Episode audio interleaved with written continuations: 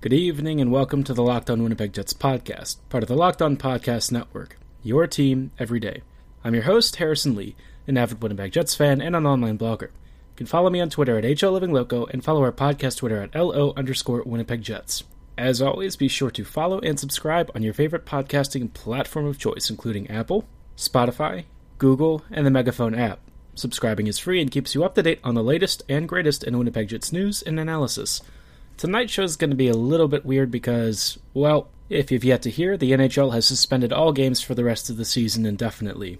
No word on whether or not playoffs will resume, if there will even be a playoffs, if the regular season's going to finish out. All of that basically is is not really at a point where they're going to make a decision yet. Everything is totes up in the air, which is pretty much what most people are doing right now because to be honest, no one's ever had to deal with something like this on such a large scale. Basically, every major pro sports league has shut down. Concerts are unfortunately being canceled too, but I mean, in the whole idea of, of social distancing to limit the spread of COVID 19, all of this tends to make sense. So, with that said, I thought I would talk about some fun stuff to do while folks are kind of staying indoors and probably passing the time in a little bit different ways than they usually do. Alright, so we're going to start off with the easy one because everyone probably has a Netflix account I have one that I haven't used in in recent times, but there are some pretty good shows that you probably haven't seen. So we'll start with the the really popular ones first. Get those out of the way. Obviously, Altered Carbon is is one of the best sci-fi series out there. It's a little bit ham-fisted sometimes, but if you kind of like a bit of a not necessarily neo noir, but maybe a bit of a detective thriller with a, a few shades of sci fi mystery and some kind of neat moralizing, Altered Carbon is a bit grim. I feel like at times some of the characterizations and, and plot writing are a little paper thin and not exactly all that in depth.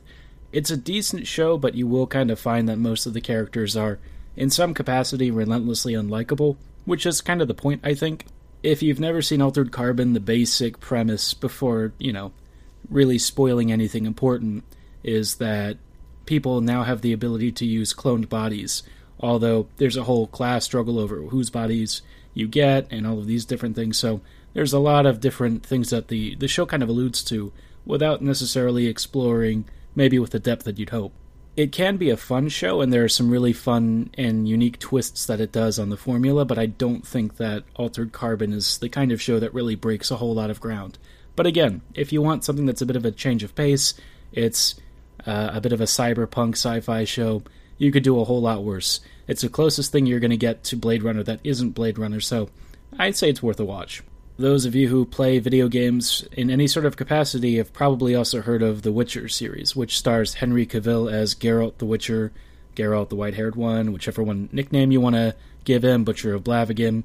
You name it, his, his, uh, his appearances are going to be there. And these are going to be taken after the short stories that were basically before most of the Witcher novels. So I haven't actually read these short stories, but I could tell from from some of the games and stuff that I've played, I picked up on a lot of the references that were were pulled from the game and essentially the pre-Witcher game lore. Most of the books, from what I understand, tend to go into Geralt's backstory a lot more and do a deep dive on the world lore, but the show does a pretty good job of taking you through a lot of different parts of it. I will say that the show is chronologically a little disjointed at first, towards the end, you'll very much piece together what exactly the timeline for events in the show is, but it will take some time getting used to it. That said, I think that it's definitely worth sitting through. It's a very fun, entertaining romp with really good acting, or I guess if you say Cavill doing hmm or dropping f bombs every few minutes, uh, mostly out of exasperation, is is acting, then sure, but I'm always looking for a compelling reason to dive into the world of The Witcher. I think it's a great series. There's a lot to explore into it, and I think that the show does a very good job of really immersing you in the universe of Geralt without really making it too deep. It's it's a fun show. I say I say it's probably like a solid seven and a half out of ten, and it's definitely produced a lot of memes. So if nothing else, you'll probably see a meme that you recognize from one of the scenes. If you are wanting something a little bit more off the beaten path from the foreign language section, then I highly recommend the German series Babylon Berlin. I don't really know 100% how to describe it, other than that it's it is kind of a, a murder mystery slash detective thriller slash period piece. and it basically takes place during the period in Berlin's history right before the rise of the Nazis. So this is sort of an era of decadence, liberalism, and a sense of overwhelming dread as certain fascist elements start to creep increasingly into the picture. Babylon Berlin, though, is an incredibly well produced series. I believe it's Germany's most expensive TV series ever. It's definitely a slow burn kind of show, and if you're looking for something that's very fast paced and immediately gratifying, this is not that kind of series. It has stellar acting, I think the writing is great, the world building is fantastic, and some of the visuals you really can't describe, you just have to see. I believe episode 2 has one of the most famous scenes from the entire series, and when you see it, you'll definitely know it. I'm not going to spoil it for you, but you're going to you're going to enjoy it. There are so many different smaller moments in the show that add to the to the I guess the feeling of perhaps desperation and the quiet expectation of troubled times ahead. And Babylon Berlin does a fantastic job of layering these different aspects on top of just normal bureaucratic stuff going on, especially with like the local police departments in Germany. If you want an interesting look at pre World War II German culture, I think that this is a fantastic way to get introduced to it without really having to read or, or do a huge deep dive. My final Netflix recommendation is a really funny anime series, and a lot of people are kind of like, eh, but Saiki K, The Disastrous Life of Saiki K, as it were, is arguably one of the funniest comedies I've ever seen, and it moves at an extremely fast pace. This show was meant to be done in very small snippets in Japan, so these seasons tend to take a few episodes at a time and sort of stitch them together into like one 22 to 25 minute episode.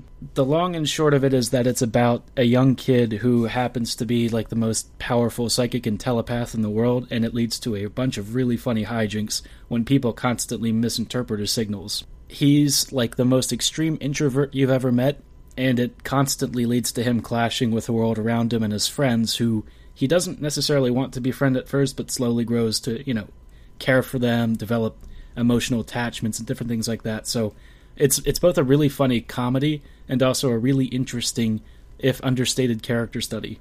Of course, I say understated, but most of Saiki K is all about dealing in the weird, absurdist humor of the entire world building scene. If you're still looking for curious series and things to watch on Netflix, I think that we can start getting into some more obscure picks, uh, as if as if some of them haven't been obscure enough. One of them is another anime that I find to be very interesting. It's called Cannon Busters, and if you've never seen it, it's sort of a uh, a Wild West hip hop cowboy bebop styled series, but with a lot more mecha and some supernatural elements the world is kind of a mixture of high fantasy meets the weird Wild West meets technology, so it's a very interesting universe. There's a lot of potential for the series to grow.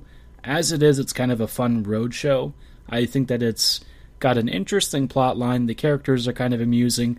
Some of the emotional growth and, and character development gets interesting. And the fight choreography seems to be pretty tight. It's a really fun series to watch. It's got a great soundtrack, great animation very pleasing on the eye, and just a, a fun story, a good way to pass, you know, a couple of hours of your time. For those looking for a bit of a sports angle, there's a very good series called Formula One Drive to Survive. If you've never seen Formula One racing, or if you have even a passing interest in it, this has a really interesting uh, behind the scenes approach that's very uncut, very raw, and very honest about how difficult the challenges of F1 are, how often you run into trouble, and a lot of the personal drama behind the scenes that makes F1 uh, even more compelling than some of the other sports around. Because Formula One Drive to Survive has such an uncut look at things, I think that you get a better sense of who the drivers are as people and how these teams really function on a day to day basis. I'll tell you one thing, it's it's very different than what you see on TV and it's a lot, you know, more raw and emotional and frankly anger filled because a lot of these guys get really frustrated and do a lot of yelling. Formula 1 has a reputation of being a bunch of, you know, gaudy, showy, high ego kind of people and that tends to be what you see, but there's also an intense drive and a passion to excel and you see that always win out against the bigger personalities. If you're looking for some more feature length films, there's Train to Busan, which is a Korean zombie movie. Perhaps not the greatest timing to watch it, or some would say it's the most appropriate time, but it's about a essentially, in my opinion, it might actually be a metaphor for the Korean War, but In in short, this family has to survive basically a train hell ride down to the south southern peninsula of of Korea as a zombie outbreak occurs all around them, and you kind of learn how people don't really trust each other at first, how they grow to feel connected and, and protect each other, and sort of the sacrifices required just to make it from one city to the next. For those who watch anime, it's a lot like Kabaneri of the Iron Fortress, but set in contemporary modern times and with arguably some kind of socio political message. I think that it tends to lean heavily, at least from my reading of it, on some of the, you know, Korean War historical memories and things. Um, hard to tell if that's actually what it is, but from just the first blush, that was my impression. Very good film, though. I enjoyed it a lot. It's really intense. Not overly scary, but it does have some jump scares, and there's a lot of tension as they hit each station, progressively getting deeper into the infection. Also, on the train movie theme, we've got Snowpiercer, and Snowpiercer comes from the director, I think his name is Jun Ho Bong, who is most notably the producer and director of uh, Parasite, which recently won, I believe, what was it, the Golden Globe? No, something else. I forget all of these different movie and, and musical awards. But basically, Parasite's very good. Snowpiercer is one of his earlier works and has Chris Evans on what is essentially the Polar Express, but in a po- post apocalyptic world. It's a, a, very blunt movie about class struggle and welfare and a lot of the issues that exist in a society with extreme segregation and societal divides in an extremely harsh environment. Although you're supposed to be able to parallel it to modern society. And let's just say it gets weird. There's some very interesting visuals and, and themes that are kind of underlying the entire movie experience, but it's definitely not something for the faint of heart. Speaking of things not for the faint of heart, if you're looking for something that's a little spookier, perhaps a little bit more unusual, I have to recommend The Kirlian Frequency, which used to be an Argentinian web series. Kirlian Frequency is hard to describe. I would say it's kind of like.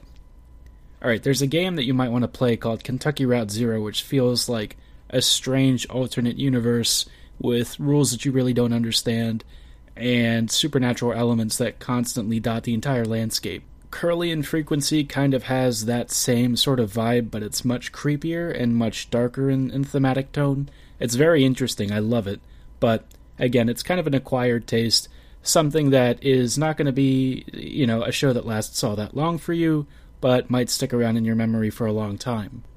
I keep thinking about all of these kind of neat ghost and monster stories, and still the Kirlian frequency is kind of unique. If you've ever played like Metro 2033 or or something like Stalker, mixed with some Kentucky Route Zero, this series is going to be something that you have to see now you know, don't don't hesitate. It's pretty short, only four or five episodes. Just a fantastic show, and Netflix keeps finding these unique little independent titles that I think, above all, really really separate themselves from the mass of generic, kind of boring horror stories. After covering some Netflix shows, I think that we need something of a palate cleanser, and we're going to take some time to talk about some video games that might be worth giving a, a few shoutouts to. One that I've already mentioned is the Metro 2033 and 2034 franchise. Uh, and there's another one, Metro Exodus, which is the third in the series. And if you've never played these games, I don't 100% know how to describe it. It's sort of like a survival horror FPS RPG, but I think that there's also validity to calling it like a, a ghost story. 2034 and Exodus are more traditional action packed survival shooters. I think 2033 is probably the game that best captures a sort of mysterious atmosphere and a really spooky environment. Not that 2030, 2034 and Exodus don't have moments of frightening intensity, but I think 2033 really understood the atmosphere of supernatural mysteries, Mm, a sort of a feeling of existential dread, and really oppressive atmosphere. Definitely not one to play by yourself at night if you're a bit faint of heart. I'd also recommend giving the Stalker series a, a, shot, which is from the same developers who ended up forming their own studio to do the Metro series. Stalker's like an open world RPG. You can see a lot of the same DNA that essentially formed the backbone of the Metro series, but it's a lot jankier. It's an open world franchise. It's pretty much only on PC, and it's very different in approach. it has that same oppressive atmosphere and a lot of sort of dark spookiness and some weird supernatural mysteries going on, but it's much more expansive and it focuses more on the RPG side of things. I'd also suggest that it's more, I guess, alive in some respects. Like when you do Metro, it's a very narrow, focused experience, but Stalker just gives you some objectives and then sets you loose on a very weird, warped version of reality in an area that has been totally transformed by scientific experiments and things that they can't even really explain. If you want something that's not exactly spooky but more, well, let's just say campy is the right word to describe it, I would give uh, I would give the Earth Defense Force series a look. If you've never played Earth Defense Force, it's an incredibly silly. I'd, I'd say Starship Troopers meets Godzilla meets something else, man. Basically, you play as these small soldiers against impossibly massive enemies hordes of them too, like giant spiders, giant ants, things that kind of look like giant T Rexes fused with Godzilla that shoot lasers, giant alien spaceships.